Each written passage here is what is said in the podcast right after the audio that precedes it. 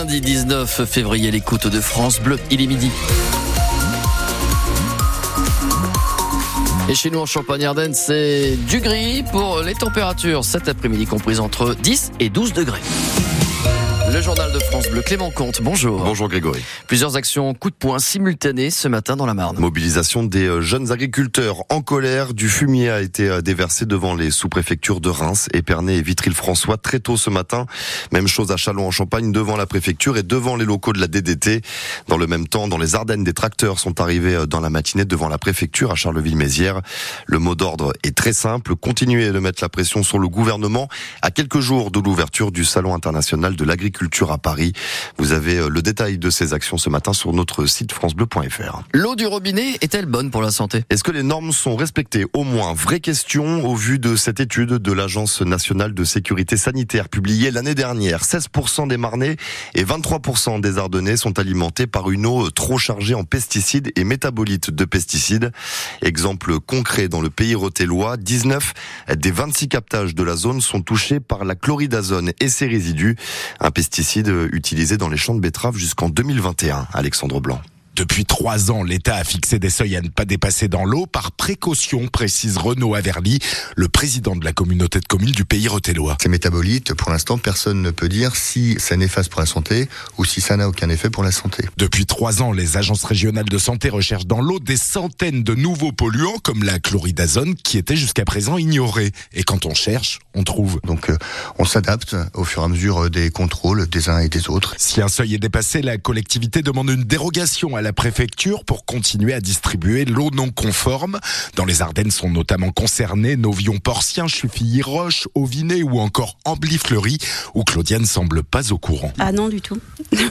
non, après nous on la boit pas. Euh, on a interdit aux enfants de la boire aussi. On la trouve pas trop trop bonne. Les collectivités ont jusqu'à 6 ans pour revenir à une qualité d'eau normale. Au pied du château d'eau d'Ambly-Fleury sont ainsi installés depuis l'été dernier les deux premiers filtres à charbon actif des Ardennes. Romain Pietkowski, le vice-président du pays retellois en charge de l'eau potable. Pour l'instant, on a une efficacité euh, optimale au niveau de ces filtres. On travaille également sur des interconnexions entre villages parce qu'on a des captages plus sains sur lesquels on va essayer de se raccorder. Les collectivités qui distribuent une eau non conforme doivent bâtir un plan d'action pour limiter les pollutions agricoles et industrielles à proximité des captages. Alexandre Blanc pour France Bleu. L'eau, la pollution, on reste dans le thème avec cette alerte lancée par l'association de protection de l'environnement Robin des Bois.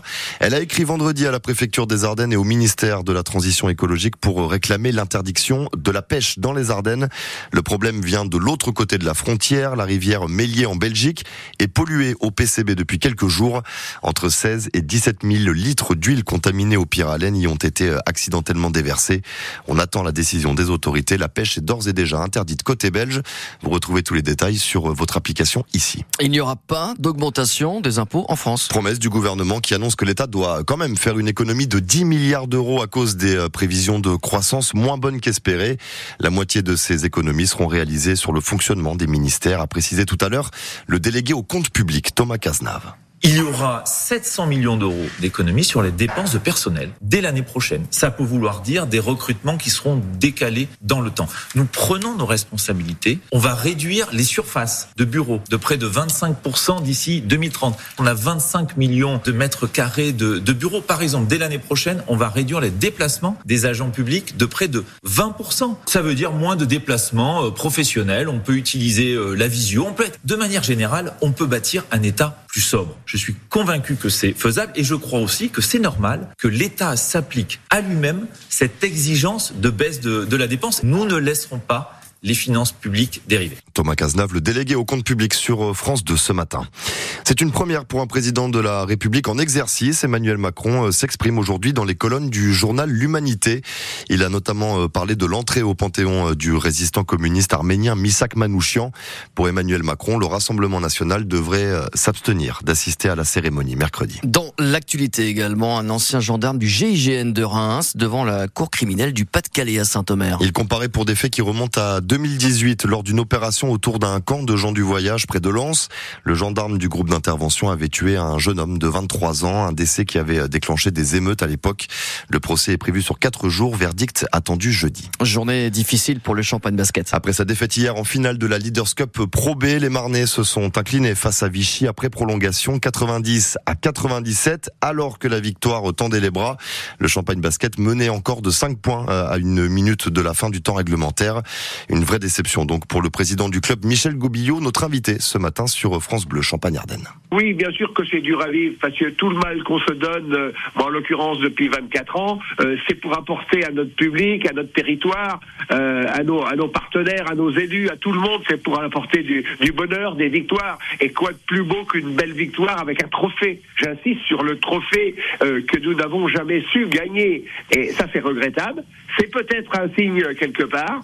Il faut peut-être, euh, il faut sûrement en interne se poser les, vraies bonnes questions que quand on n'est pas capable de gagner un trophée et, et, dans la dernière ligne droite surtout, quand on peut estimer l'avoir euh, gagné, en effet, eh bien, euh, eh bien, c'est vrai qu'il faut que le président en tire les conclusions, à mon avis. Alors quel genre de conclusion on peut tirer? Est-ce qu'il peut y avoir du, du, du changement? Je, je, pense que euh, c'est tellement difficile. Moi, en ce qui me concerne, je suis pas le genre d'homme à prendre des décisions fortes à chaud. Il faut analyser ça, il faut savoir ce qui s'est passé. Mais j'ai ma petite idée et il faudra tirer les conclusions de toutes ces de tous ces échecs. L'interview complète de notre invité Michel Gobio, le président du Champagne Basket, est à retrouver sur francebleu.fr.